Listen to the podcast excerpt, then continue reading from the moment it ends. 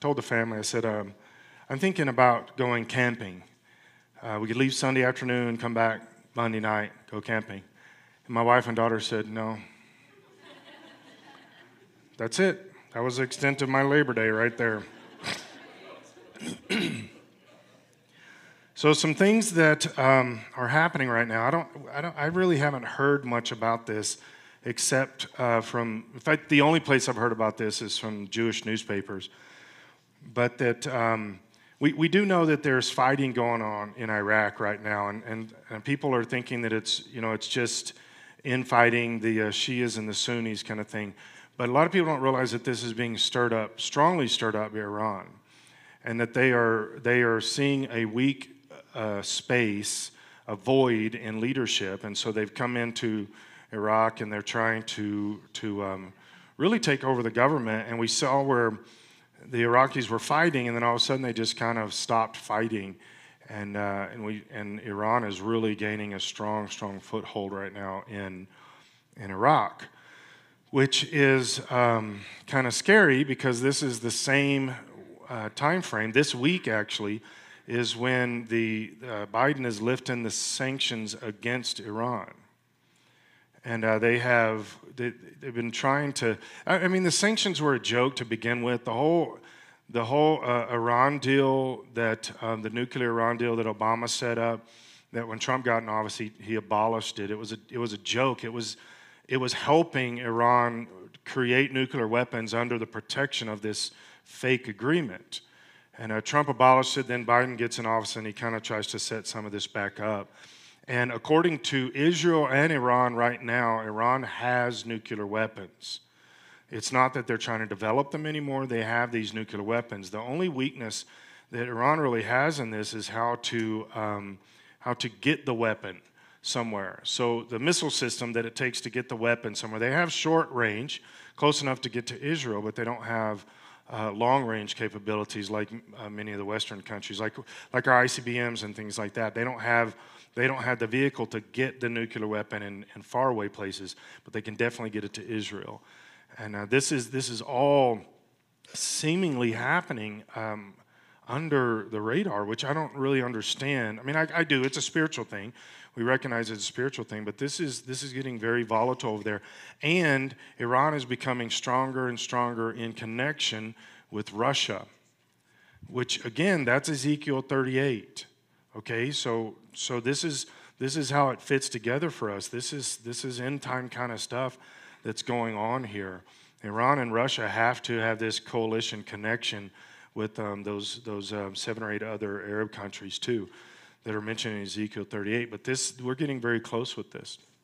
And, and interestingly, along those same lines, now Germany has no more gas, uh, natural gas, because Russia is not going to turn it back on. Remember, I said that a few weeks ago that they were they were turning it off and they weren't going to turn it back on to test it. Now they're not turning it back on, and now Germany's going under, and it's almost a guarantee that um, Italy's going to be next. Italy is going to crash through this whole thing too.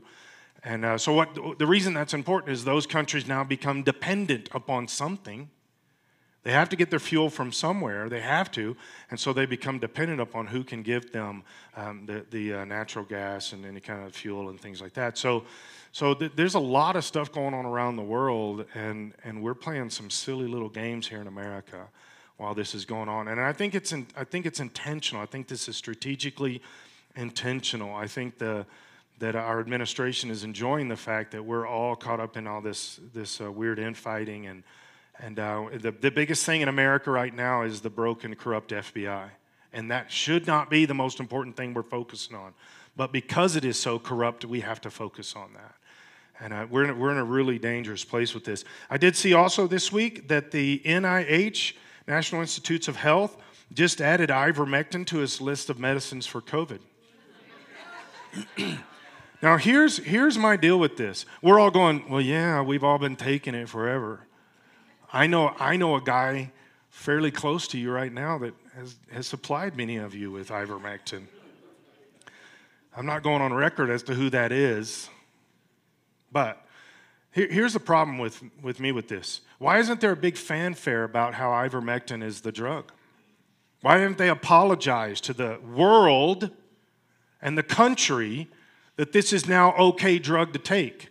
What about all the people that lost their jobs and their businesses because they were forced to take a vaccine and wouldn't do it? But ivermectin, which they were taking, is actually a drug that works and the vaccine doesn't. Why is there not an apology? Why aren't service members given their, their enlistments back or their, or their uh, office positions back? Why are they not given this stuff?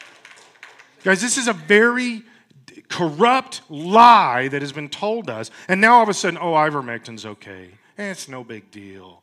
Well, you can take it now. Well, six months ago, it was poison. And you were going to die if you took it. And they were rescuing us from our own ignorance. Why is there not a big public apology from the CDC, the NIH, Fauci, and, um, and half the hospitals in the United States? Guys, we're, we're, we're, we're, we're being deceived, we're being manipulated, we're being played and we just go along with it as a country. I'm not saying us, but we just go along with it. When, is, when do we stand up and say, wait a second? I, I'm, as a Christian, I, am, I, am, I don't like the idea of suing, but I think we should sue the pants off of everybody that has done this stuff. Sue the hospital, sue the NIH, sue the CDC. Why? Because they have lied, knowingly, manipulatively lied to the people of America. Because this is, this is horrible. And then, on top of that, military enlistment is down um, uh, about 60% of what it normally is. And this is what the government is saying. The government is saying, well, it's because um, they're worried about catching COVID. No, it's because the average 18 year old is smarter than all the people in Congress and Senate. That's the reason. And the average 18 year old sees the stupidity and the wokeness and says, I don't want to be a part of that. And the generation that would be signing up for the military, those are, those are the backbone of our society. They're not a lot of the snowflakes out there, they're actually the backbone. They don't want to be a part of this little game.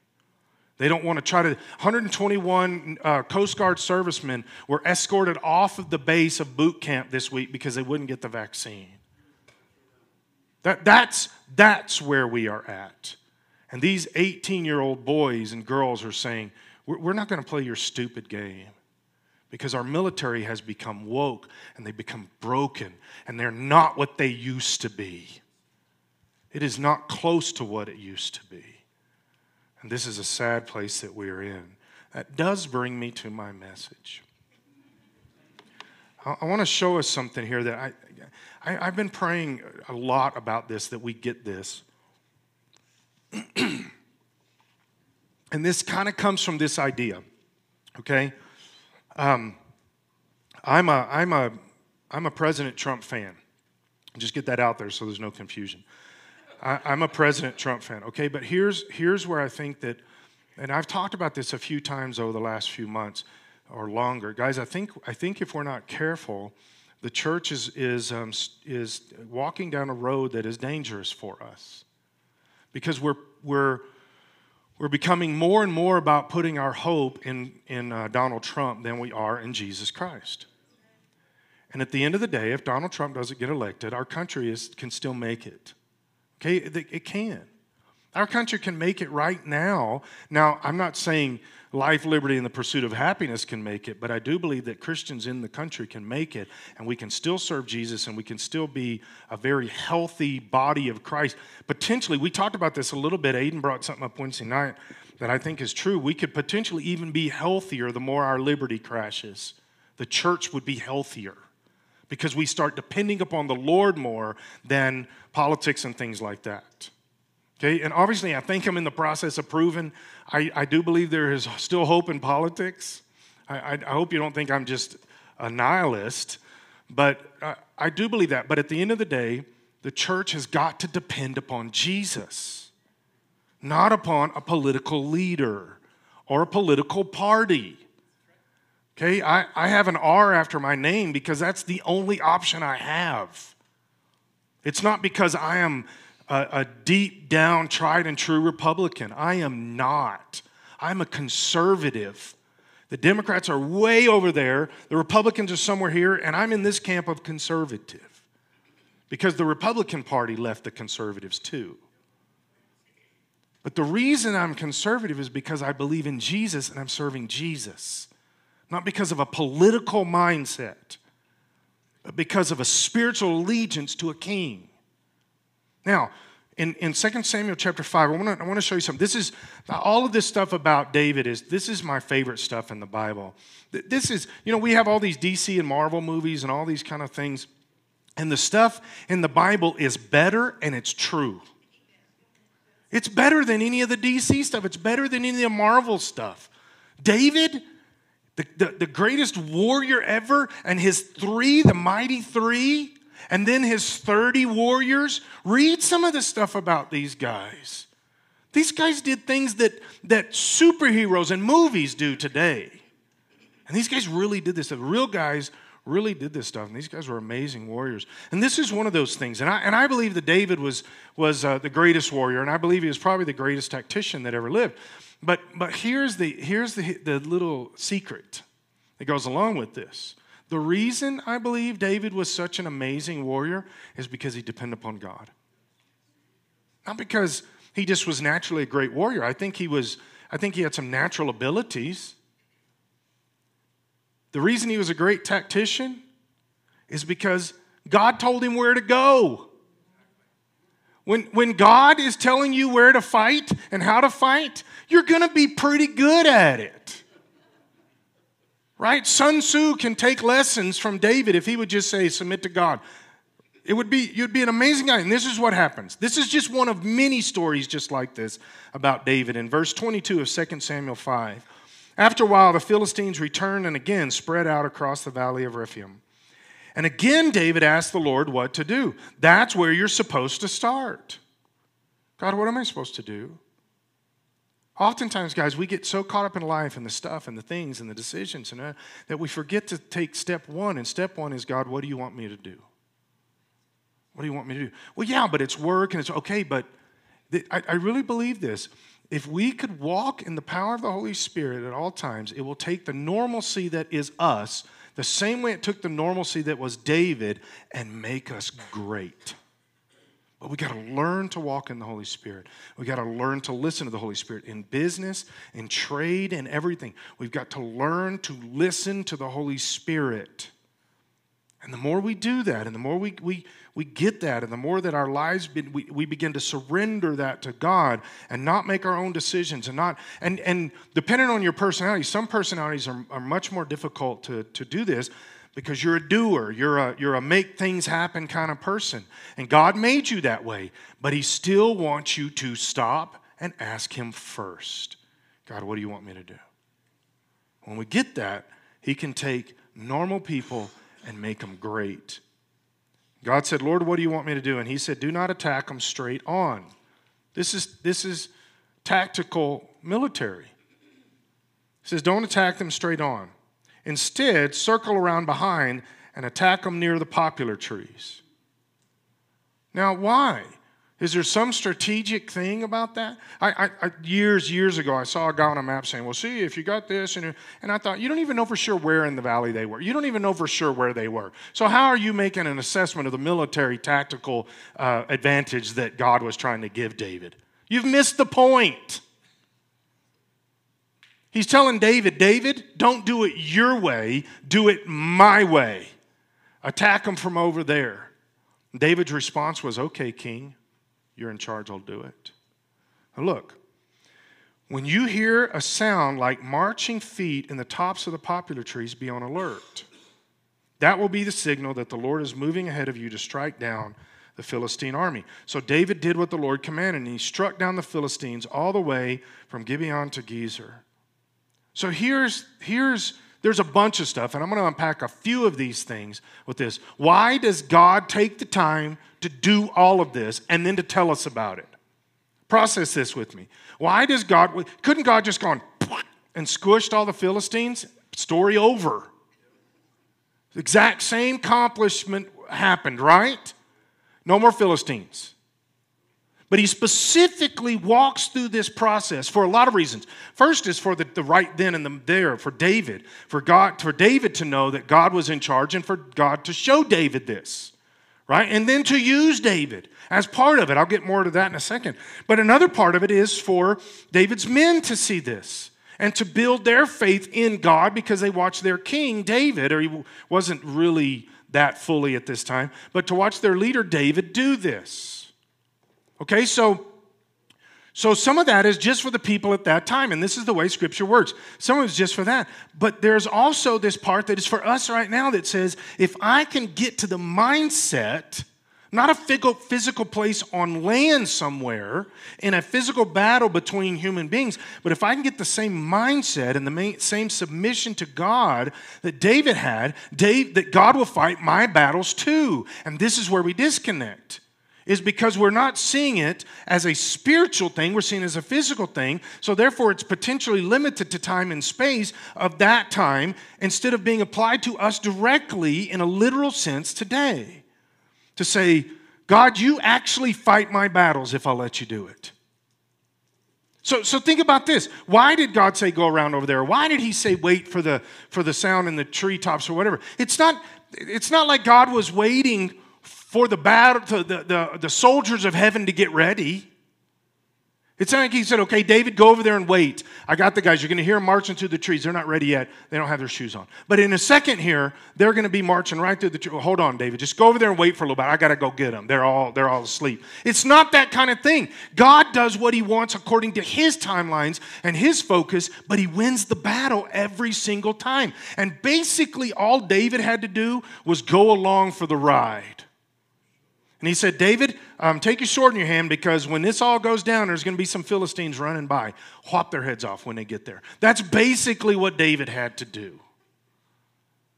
He, David didn't come up with the plan, and he wasn't really fighting the battle. God was fighting the battle. But it was going to take submission from David and surrender from David for God to do what he wanted to do. That's why God plans this whole thing out. And he does all these little details, even the sound in the trees so that David sees it then, and we can see it now, and we can figure this out. That if I will just follow God, He will fight my battles. Now, let's go to Revelation chapter 16. And here is where we've got something from the past. Now we're going to look to the future. This is prophesied about the future. This has not happened yet, but this is the same context. And I'm going to, uh, I'm going to unpack that a little bit more in verse 12. Then the sixth angel poured out his bowl on the great Euphrates River and dried it up so the kings from the east could march their armies toward the west without hindrance. And I saw three evil spirits that looked like frogs leap from the mouth of the dragon, the beast, and the false prophet. They are demonic spirits who work miracles and go out to all the rulers of the world to gather them for the battle against the Lord on the great judgment day. Now, I don't think I'm uh, stretching the truth or, or extrapolating here. I think this is, I think you can gain this from the scripture, okay? That these demonic spirits go to the leaders of the world. This is a generalization. It doesn't, it doesn't say um, that every single leader is included. It says all the rulers. That, that's a general statement. That the demonic spirits can convince these rulers to fight against the Lord. Now, that's, that's a very bizarre thinking. This has always been one of the, the weirdest, most bizarre things because how can, how can limited human rulers with limited human um, armament and, and, and weapons or whatever, how can they be convinced to fight against the king that created the entire planet? I, I really don't understand that, except for the, it seems it, it really is a simple answer. It just doesn't connect for me. But the answer is in the last days, they'll believe a lie. And the darkness is so profound that they will believe the lie and that these demons are convincing the world leaders. And I don't see where there's a space for one of these world leaders to step up and say, wait a second, I don't believe this is true. I have a relationship with God. Apparently, they are all so far in the darkness in their mind and in their spirit that, that these demons can convince them to fight against Jesus with, with nobody abstaining. Which to me tells you the spiritual state of the world leaders in this. And they're going to fight against Jesus, the king of everything. And we're going to see in a little bit here where, where Jesus comes riding out of the clouds on a horse. Somewhere in there. don't you think you go, wait, maybe we shouldn't be fighting this battle? Isn't there a pause? But the darkness and the lie is so complete. The, the, the, the control of this is so complete that they gather them for the battle against the Lord on the great judgment day of God the Almighty. Look, I will come as unexpected as a thief. Blessed are all who are watching for me, who keep their clothing ready, so they will not have to walk around naked and ashamed. And the demonic spirits gathered all the rulers and their armies to a place with the Hebrew name Armageddon. Now, there's, I have a picture here of the Valley of Megiddon. Now, there's, there's theologians to say, oh, it, it didn't really mean this area, and this really isn't a real battle, it's a fake battle, and all this other stuff. Guys, that's goofiness and that's a lie that Satan is trying to convince, to try to distract people from what's coming up. This is the Valley of Megiddon. I have stood right there. I didn't take this picture, but I've stood right where the picture taker person is and they and looked out across here. This is this is massive space. So so here's the question. Is this true? You've got to decide that. Is this true. Just like you have to decide the story of David. Did God really fight the Philistines for David or did he not? You have to decide that. Now, it is true, regardless of what you decide. This is reality, this is truth, and no matter what you think, it really did happen. But how you serve God and how you understand you right now and your future and everything else depends on whether you believe this truth, whether you embrace this truth. Scripture shows us that that valley right there, that massive, massive acreage, uh, acreages is going to be, the battle is going to be so much with so many people that the blood is going to be about this high across the whole thing. That's, that's pretty serious. That's pretty serious. And I, and I come across Christians regularly like, it's not a real battle. It's not really going to happen.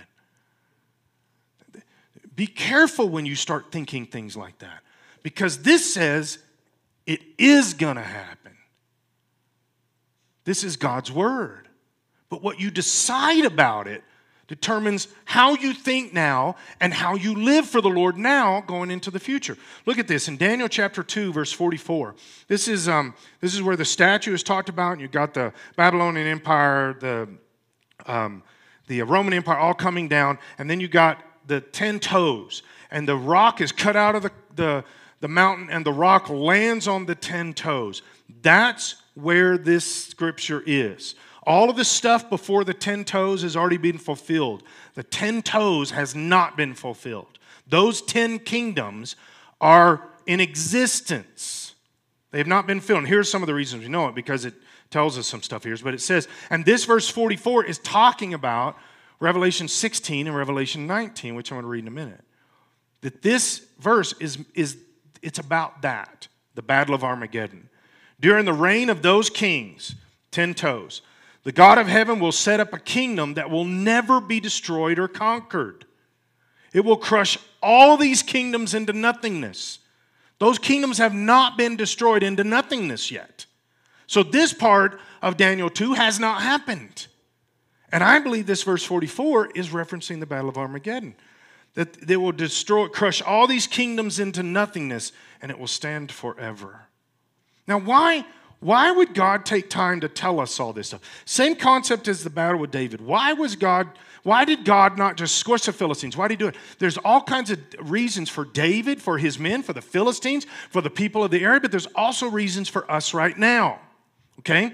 Now, looking from the past up till now, let's address the David side, is that God fought the battle for David. And I believe that that scripture shows me that God will fight the battle for me.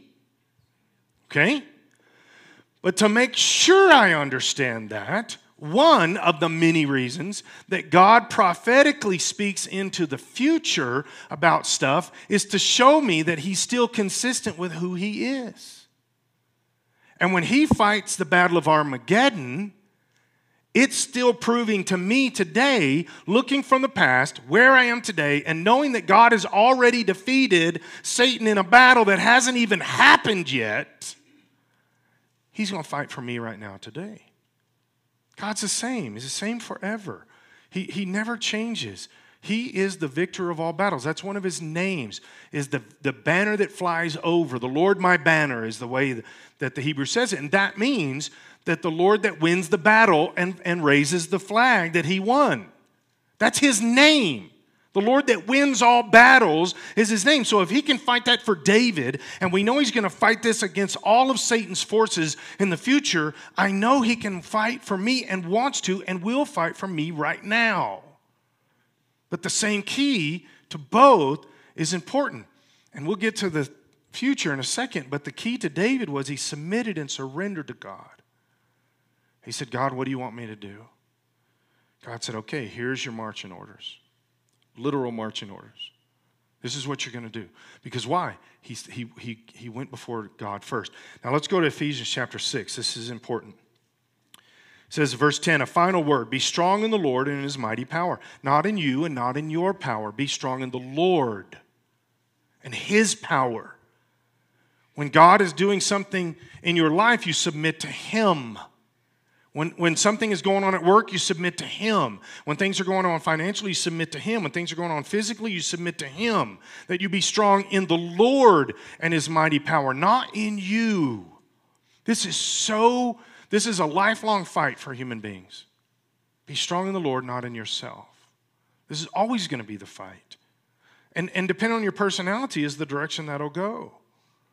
But we've got to be strong in the Lord. And then He says, Put on all of God's armor, not your armor, God's armor, so that you will be able to stand firm against all the strategies of the devil. This is a spiritual fight that you are in. That issue that's going on at work right now, that's a spiritual fight, and it's between spiritual demons and angels. It's, it's spiritual entities. It's not just people. People are very secondary in the, in the uh, subject.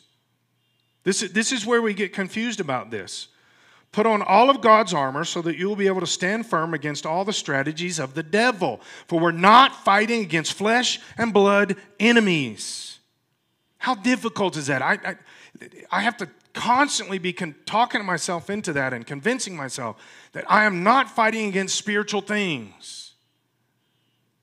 For we're not fighting against flesh and blood enemies, but against evil rulers and authorities of the unseen world, against mighty powers in this dark world and against evil spirits in the heavenly places. So, what does he say? Verse 13. Therefore, put on every piece of God's armor, not your armor, God's armor. I think somebody sat on their keys. Am I the only one that hears the car? Shouldn't you take your keys out and check right now? Good job. Somebody's like, dummies. Therefore, put on every piece of God's armor. Guys, this is where we, this is where we, and I'm not going to go through the armor. I'm not going to go through the list of armor because I don't want that. I mean, that's very important, but I don't want it to distract us right now. This is the key, is it's God's armor. And it's all spiritual stuff. It's all spiritual. It's not physical fight stuff. It's spiritual fight stuff. Guys, we are in a spiritual battle right now. And God wants to fight it for us.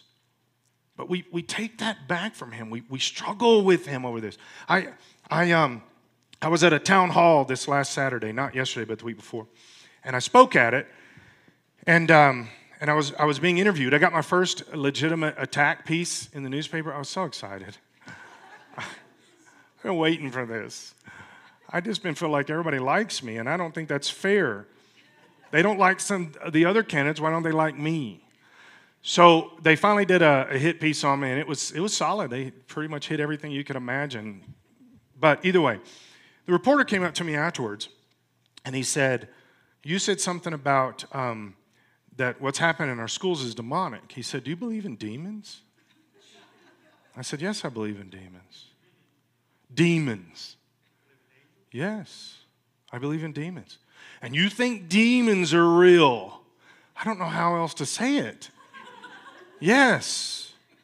But I had the phone right here trying to record me and catch me some. And you know, my, my heart was really hurting for this guy at this moment for a lot of reasons I won't go into. But the fact that he thinks I'm crazy because I believe in demons. that doesn't change the fact they're real. And they're trying to destroy his soul. And he can't see it. He thinks I'm nuts. And, and the way he wrote the article, he, is, he wants his readers to think I'm nuts. But here's the reality, guys we're in a battle right now. And whether you believe in God doesn't change the fact that we're in a battle. Whether you believe in Satan doesn't change the fact that we're in a battle. Whether you believe in or heaven or, or hell doesn't change the fact that these are real and we're in a battle. Whether you believe in demons or not doesn't change the fact that we are in a battle.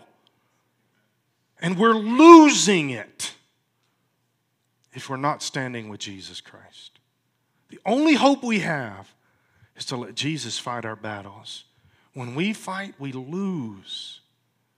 And sometimes it gets clouded by the fact that we win temporally on a human way. And we, and we deceive ourselves into thinking we really won because we fought a human battle with human people and we actually lost the real battle. We're supposed to let the Lord fight for us. But that's the challenge. It's, a, it's an everyday fight. I'm saying within ourselves to let the Lord fight this. In verse 18, he says, Pray in the Spirit at all times on every occasion. I come across people all the time. Been doing this for 30 something years, been in ministry, and I always come across these people are they're real anti Holy Spirit and they're anti gifts of the Spirit and things like that. They're Christians. I'm not, I'm not questioning their Christianity, but they really are just anti, anti um, um, speaking in tongues, praying in the Spirit, all this kind of stuff. And, and I get to scriptures like this and I'll ask them, What do you do with this? What do you do with it? Pray in the Spirit. That means pray in tongues. Pray in the Spirit at all times, on every occasion. They'll say, Well, you know, I don't think it's for everybody. Then what do you do with this scripture? Because without this scripture, you don't have the armor of God. You don't have the protection. You don't have the fighting warrior mentality of the Holy Spirit. You're doing it within yourself.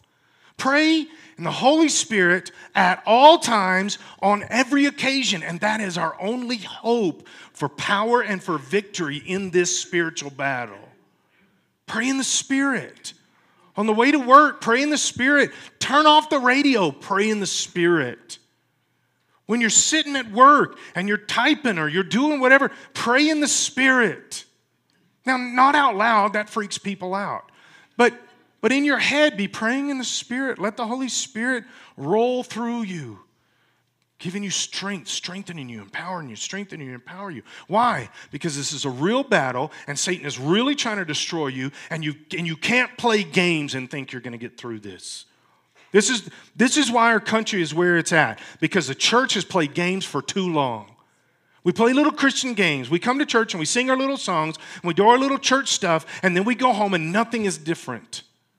There's no power, there's no transition in our existence, and there's no, there's no transcendence in our living. There's nothing. We're just, we're just a form of Christianity, but no power. We don't, we don't cast out demons. We don't pray for the sick to be healed. We may pray, but we don't really believe it's going to happen. And, and it not, nothing happens. And we just go day to day. There's nothing supernatural. There's no divine appointments. There's no supernatural God just explodes on the scene and does something. Because, you know, we're just good.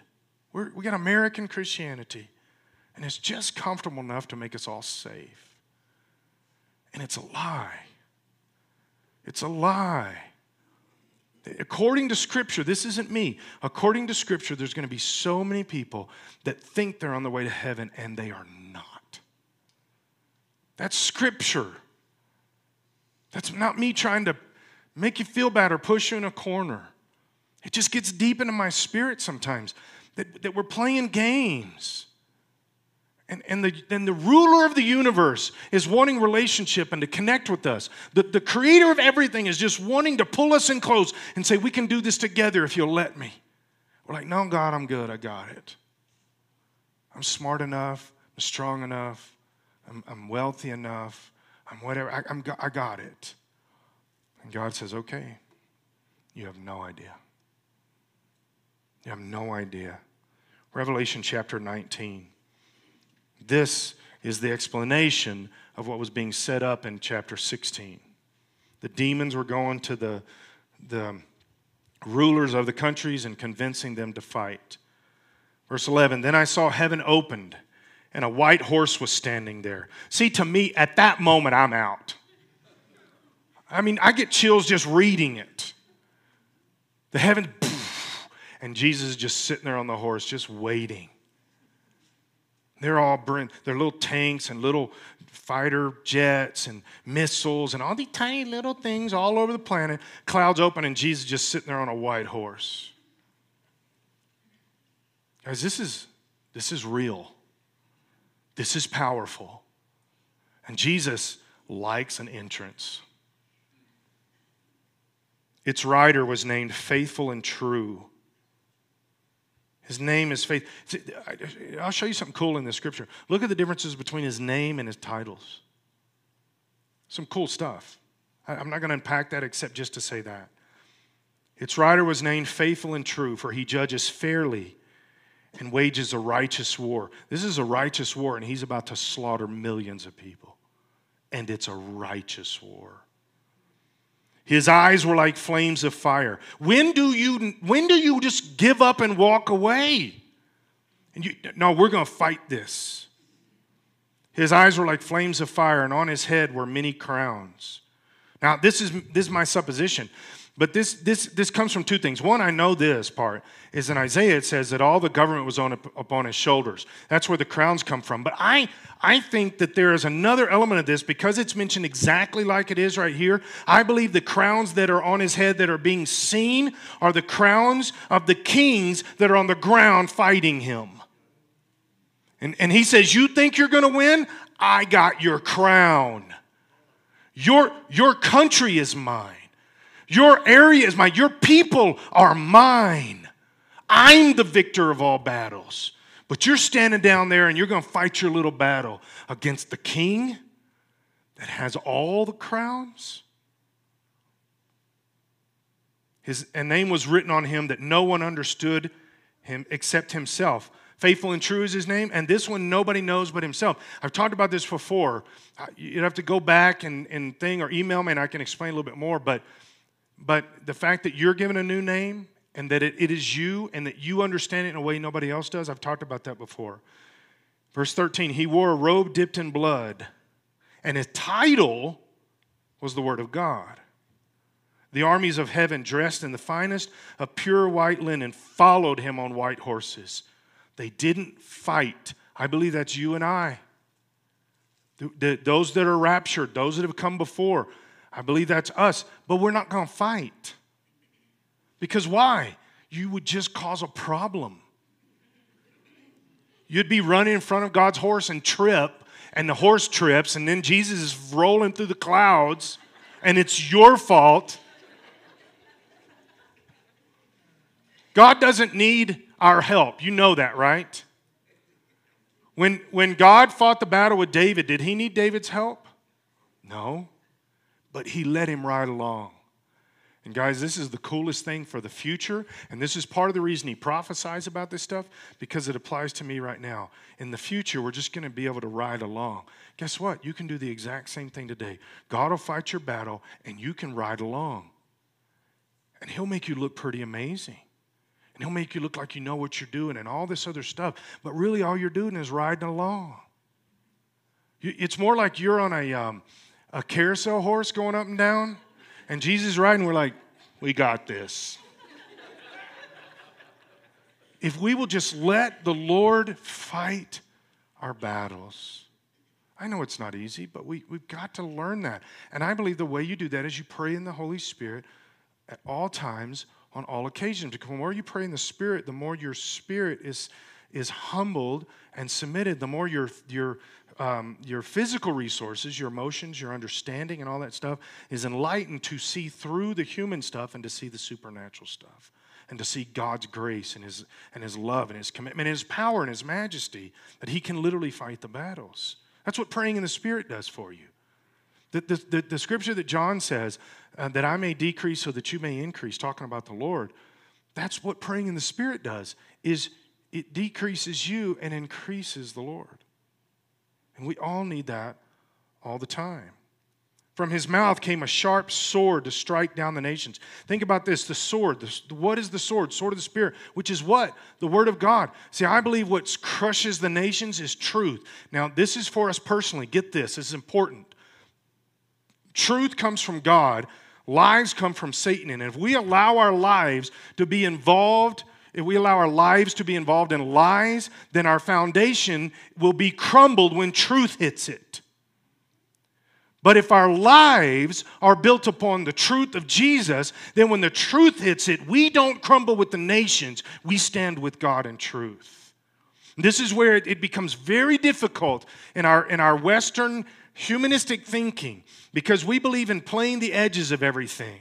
We believe in playing the edges. This is one of the things when I go to Denver, I'm not going to do. I don't play edges well. I don't like it to begin with. It disgusts me, and I don't do well with it. I don't like to, to skirt the truth to make people like me. Guys, we play games with this stuff too much. And yes, there are going to be times when it's going to cause us problems to stand for truth. It's going to cause us problems. It, it, it is, it will, because Satan is trying to trap us.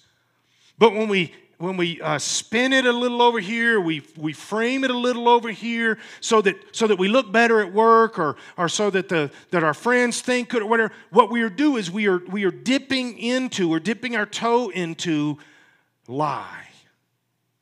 Not totally, I didn't lie, I didn't go all the way. But when we're playing the game, we're dipping our toe over there, and, and all of a sudden that becomes our foundation without realizing it. And when the sword of truth hits the nations and destroys the nations, if you if your life is built on truth, you will make it through. But if your life is not built upon truth, you will crumble with everything else. That's that's sobering to us.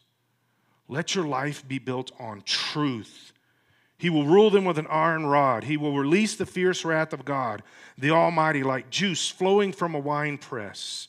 And that sentence right there alone, you could do a bunch of studies on how it's pressed and what comes out is God's justice, his wrath, all at the same time. That's, that's scary stuff. On his robe, at his thigh was written, King of Kings and Lord of Lords. This is another title.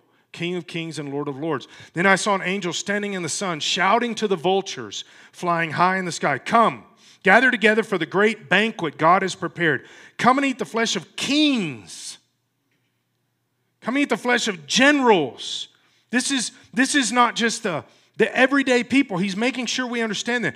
Come, come and eat the flesh of kings, generals, and strong warriors, of horses and their riders, of all of humanity, both free and slaves, small and great. When we get to the point where we think everything we've done is really amazing, we built this greatness about ourselves, the best we can come up with is food for vultures.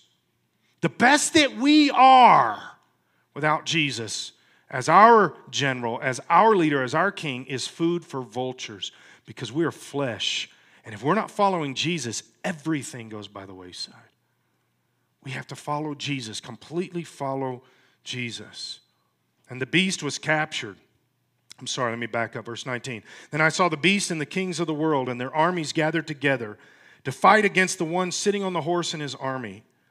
They are so caught in their lies, they think somehow they can win this. And the beast was captured, and with him the false prophet who did mighty miracles on behalf of the beast, miracles that deceived all who accepted the mark of the beast and who worshiped his statue. I'm, going to, in the future, sometime, I'm going to talk about the mark of the beast and the, and the worship and the statue and all this stuff. I just got other things first. But that, that's a real thing that's going to happen. People talk about the mark of the beast all the time, and, and, you know we, you know, it's barcodes and all this kind of. I, I think there's a possibility it's not any of the things we think it is right now. That, that I think he's showing us something that's much bigger. Someday I'll, I'll teach about that. That their entire army was killed by the sharp sword that came from the one, the mouth of the one riding the white horse, and all the vultures gorged themselves on the dead bodies. Guys, the very first thing let the Lord have rule over your life. Not just, not just love Him and be loved by Him, but let Him rule. Let Him rule as the King. He is King, we're not. We've got, we've got to get away from this, this kind of modern Christian thinking where everything is just making us feel good. I love the Lord and He loves me, and that makes me feel good. But I am also submitted to the King of Kings. I am not a king of anything, but He is. He's the ruler. One of His names is the Lord of Heaven's armies. He is the mighty one, He is the majestic one. and our responsibility is to let Him rule, not just do some Christian thing along with the good guy in the sky but he's the ruler. I bow my knee before him. The very first thing all of humanity is ever going to do when we step into his presence at the great white throne of judgment is we're all going to hit our face before a holy, almighty God. We're not going to be holding hands, tiptoeing through the tulips. We are going to be submitting to the God of the universe. He's king. And the second thing is expect the Lord to fight your battles right now, today. Expect Him to fight your battles. He wants to, He can. Let's pray. Lord, we submit ourselves to you. God, you're the one that's in charge. I'm not. I'm not in charge. And God, when I try to be in charge, Lord, I ask you to, to, to stop it, to stop me from doing that, and for you to be in charge. Lord, I need, I need you as my king. I need you as my leader, as my ruler, my forgiver, my provider. Lord, I need you to fight my battles. So, Lord, I pray for every one of us that we would let go of the stuff that we're, that we're holding on to so tightly and let you be in charge. To let you be in control. How many of you right now say, I'm, I'm, really, I'm right in the middle of something, right in the middle of a battle, I'm right in the middle of a big thing in my life? Just raise your hand. Keep your hand up. I'm right in the middle of a big thing. Did you, do you know that when God wrote the story of David, he already knew this? He already knew this. And he knows what the answer to your battle is. God, you see my hand, you see everybody's hand. Lord, help them to let go and let you fight it. It's your battle, it's not theirs. You're their child. You will take them, you will carry them, you will provide for them. God, help, help them to see that and just to let you fight the battle. Lord, we come to you and we say, What do you want me to do first? Lord, you fight the battle. Show us, show us right now that you're doing it. Put that in our spirit. Confirm in our spirit right now, Lord, that you that you can fight this battle, that you've got it. And we don't have to. Lord, that you're going to win this battle too, because you don't lose anything. In the name of Jesus. God, even when we don't see it, you're still moving. Even when we don't feel it, you're still moving. Because you're the king. All the crowns are on your head.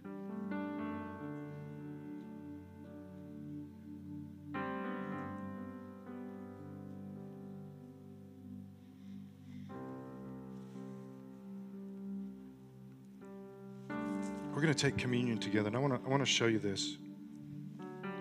So what we do is communion now. Jesus fulfilled. It was a feast. I'm going to talk about this some next week. It was the feast that he fulfilled. If you if you need communion, raise your hand and he'll he'll uh, bring it to you. so so this is what we do. This is a very small thing that we do called communion. It's not really the whole thing. It's just a very tiny little part of the whole picture. But what we're doing is celebrating something that Jesus did 2,000 years ago, and he was fulfilling something, a, a feast, a festival called Passover that had been happening for thousands of years before that. So you back up all the way to the Exodus, and this is when communion started. And so for a few thousand years, they did that. Then Jesus fulfilled it by being that lamb on Easter and then he tells his disciples, Look, I'm going away, but continue to do this. And 2,000 years later, now we're doing the same thing to celebrate and to remember what Jesus did on the cross, which was a fulfillment of the Passover. Now, here's the cool part it becomes prophetic for every one of us. Look at this. I'm going to jump to the end. This is in 1 Corinthians 11. He says, For every time you eat this bread and drink this cup, you, in just a minute here, you're going to eat the bread, you're going to drink the cup, and that means you personally are announcing the Lord's death 2,000 years ago until he comes again. That's prophetic. This is, this is Jesus showing us something. And, and he does this almost all of Scripture is this way it's a, it's a then moment, it's a us moment, and it's a future moment. And almost everything in Scripture is wrapped up that same way. And only God can accomplish that. And he says, What you're doing is prophetic. You're being a prophet by doing this. And I, and I believe this is part of something that this guy named Stronstad that wrote a book, he's at a Canadian Assembly of God, but he wrote a book called The Prophethood of All Believers, which is not the priesthood, the prophethood. And I think these are the kind of things that he's talking about. I'm part of the prophethood. What am I going to do? I'm going to take communion right now, and that is declaring to me, to all of us in this room, and it's declaring to the demons that are trying to destroy me that God is God, and His blood covers me. And there's nothing you can do about that, Satan. Nothing. Because He's the one who fights my battles. That's prophetic. On the night when He was betrayed, the Lord Jesus took some bread. He gave thanks to God for it. Then he broke it into pieces and he said, This is my body, which is given for you. Do this in remembrance of me. We see where scripture also tells us that the stripes that he took on this physical body, which is how they used to make the matzah so it would be seen, the stripes would be seen, so that we know I'm healed. And every time we do this, it reminds me I'm healed. He took the stripes at Calvary for my physical healing. He did this. Lord, we thank you for this gift of you. That, Lord, you were shouting from the past, all the way from Genesis through the ages, right through our time and into the future, that you are the King. And that all the crowns are on your head. And that your physical body being torn literally provides my physical healing right now today and that you transcend disease, you transcend sickness, because you're the King. And we submit ourselves to you because you're the King. And Lord, I pray as we as we take this bread together, that you would physically heal us all throughout this room, heal our bodies. Things we know, things we don't know. Heal our bodies. And I stand in faith, believing that's what your word says. Let's take the bread together. Thank you, Jesus.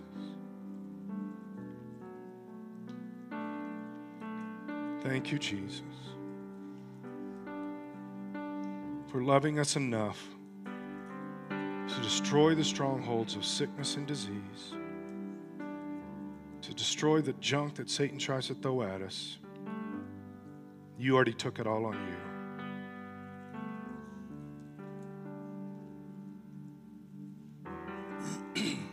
Same way, he took the cup of wine after supper, saying, This cup is the new covenant between God and his people, an agreement confirmed with my blood.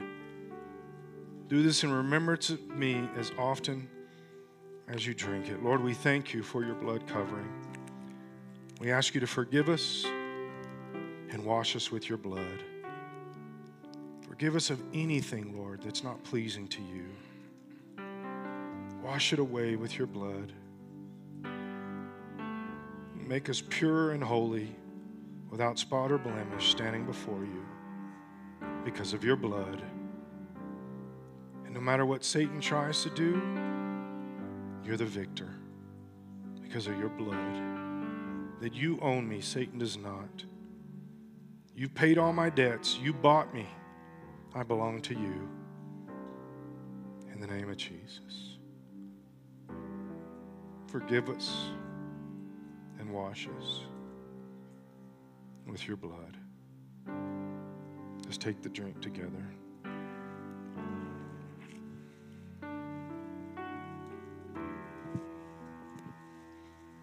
Thank you, Jesus.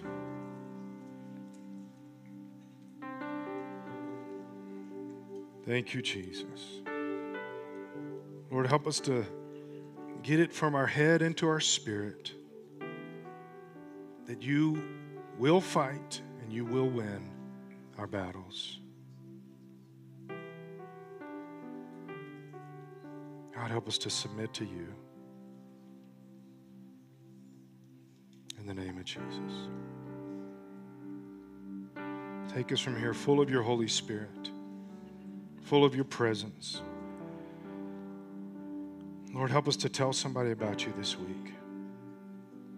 Just to let somebody know you love them. In Jesus' name. Before noon tomorrow, God's going to give you the opportunity to let somebody know Jesus loves them. Do the best you can. Tell somebody about the Lord. God will honor that in your life. It's a guarantee. so, shake somebody's hand. Tell them how happy you are that they are here, and then go camping without me. We will see you Wednesday night. Have a great rest of your Labor Day weekend.